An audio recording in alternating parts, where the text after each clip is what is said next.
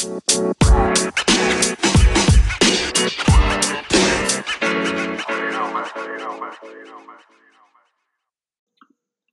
All right, everyone. Welcome back to another episode of the Business Blast podcast. I'm your host, Tyler Wagner, and our guest for today's podcast is Tyrone Webb Jr. He's the CEO and founder of TWJ Branding and Marketing. Tyrone is a New Jersey native, but currently lives in Atlanta, where he is involved in numerous activities. So, welcome to the show, man. Thank you for having me. Of course. And again, happy New Year's Eve. Yes, happy New Year's Eve. This is a special day for episodes. I'm very grateful to have you on. Um, so the first one I got for you, man, is what is the best story from your life that has an underlying valuable message? Wow, I would say probably when I tell the story about where I grew up from Newark, New Jersey, and it's not a pretty city. I think Newark has a really big reputation, uh, a negative reputation. And when I tell people that, that, I'm from there, I always get a gasp or like, whoo, like, like, wow. But you know, it's it's one of those places where a lot of people don't make it out of high school or they don't even make it to college. And I have to say, like, that's one of the most inspiring stories for myself because I watched how hard my parents worked to make sure that my sister and I were going to make it out and just have a strong, successful life and career. And then, what is the most valuable piece of information we should know that's within your expertise or industry? I would say right now for marketing is, and and that you know just based off how this interview goes, you'll you know you might, but to be as authentic as possible. There's no more of the traditional marketing where everything has to be perfect. There's no more of the reading a teleprompter. People want to see the real you, and I when I work with my executives at my full time job, it's not always about the job or the products. It's what are you doing? What's the day in the life of the executive? You know, let people see the real you and what you really do when you take the mask off. Mm-hmm. Yeah, man. And then, uh, what is your best piece of overall business advice, or not necessarily industry specific? My overall start slow. You know, it's a crawl to walk. I think a lot of people try to rush and feel like they need to be where Oprah is by tomorrow. And you have to define your own timeline. You have to work for you, not for your parents, not for your friends, not for anyone you see who you might admire, who you take as an inspiration. You're, if you're doing this for you, then you have to abide by your own rules. And then, if you could give your younger self one piece of advice, what would that be? Um, wow.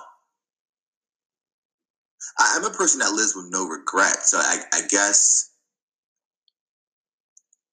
if I had to give advice to my younger self, it would be to continue the course, you know, and to trust more. Trust more and just continue the course. I wouldn't change anything for my younger self because I'm very happy that I am where I am and I'm very satisfied mm-hmm. and fulfilled in my life. And then, um, in your opinion, then, what is the key to happiness? Ah, self love. You know, when you make yourself happy, when you make yourself, again, it goes back to what I said about the business.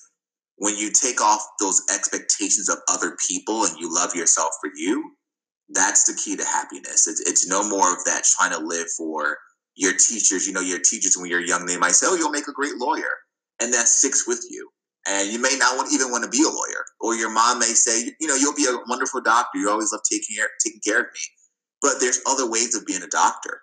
You know, there's just not that one way of going to medical school anymore. I mean, you can be a healer in so many different formats. So self love, loving yourself and taking off those expectations and those titles that other people put on you. And then, what is the best book that you've read, and what was the number one thing you learned from that?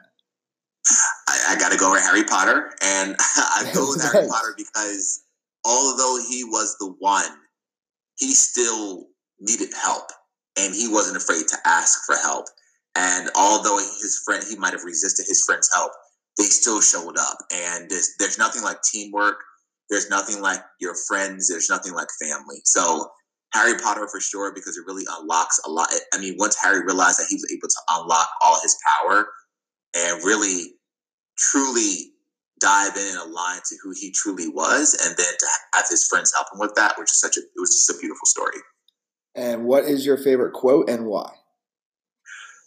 Um, favorite quote? I don't know if I really have one. I, I think I bounce back and forth between Steve Jobs and probably Oprah, but I, those two in particular because they they dance to their own rhythm and to their own drum. You know, there wasn't a no matter how crazy Steve looked when he first ran Apple, he got fired, humbled himself, still went back, didn't care what the media said. Same thing for Oprah. They told her she she would never be anything great. She proved everyone wrong. She was fired from her first job. She kept going. And I may not have a favorite quote, but I do look to those two people as an inspiration because they align their life and built their lives for them and not for anyone else. Mm-hmm.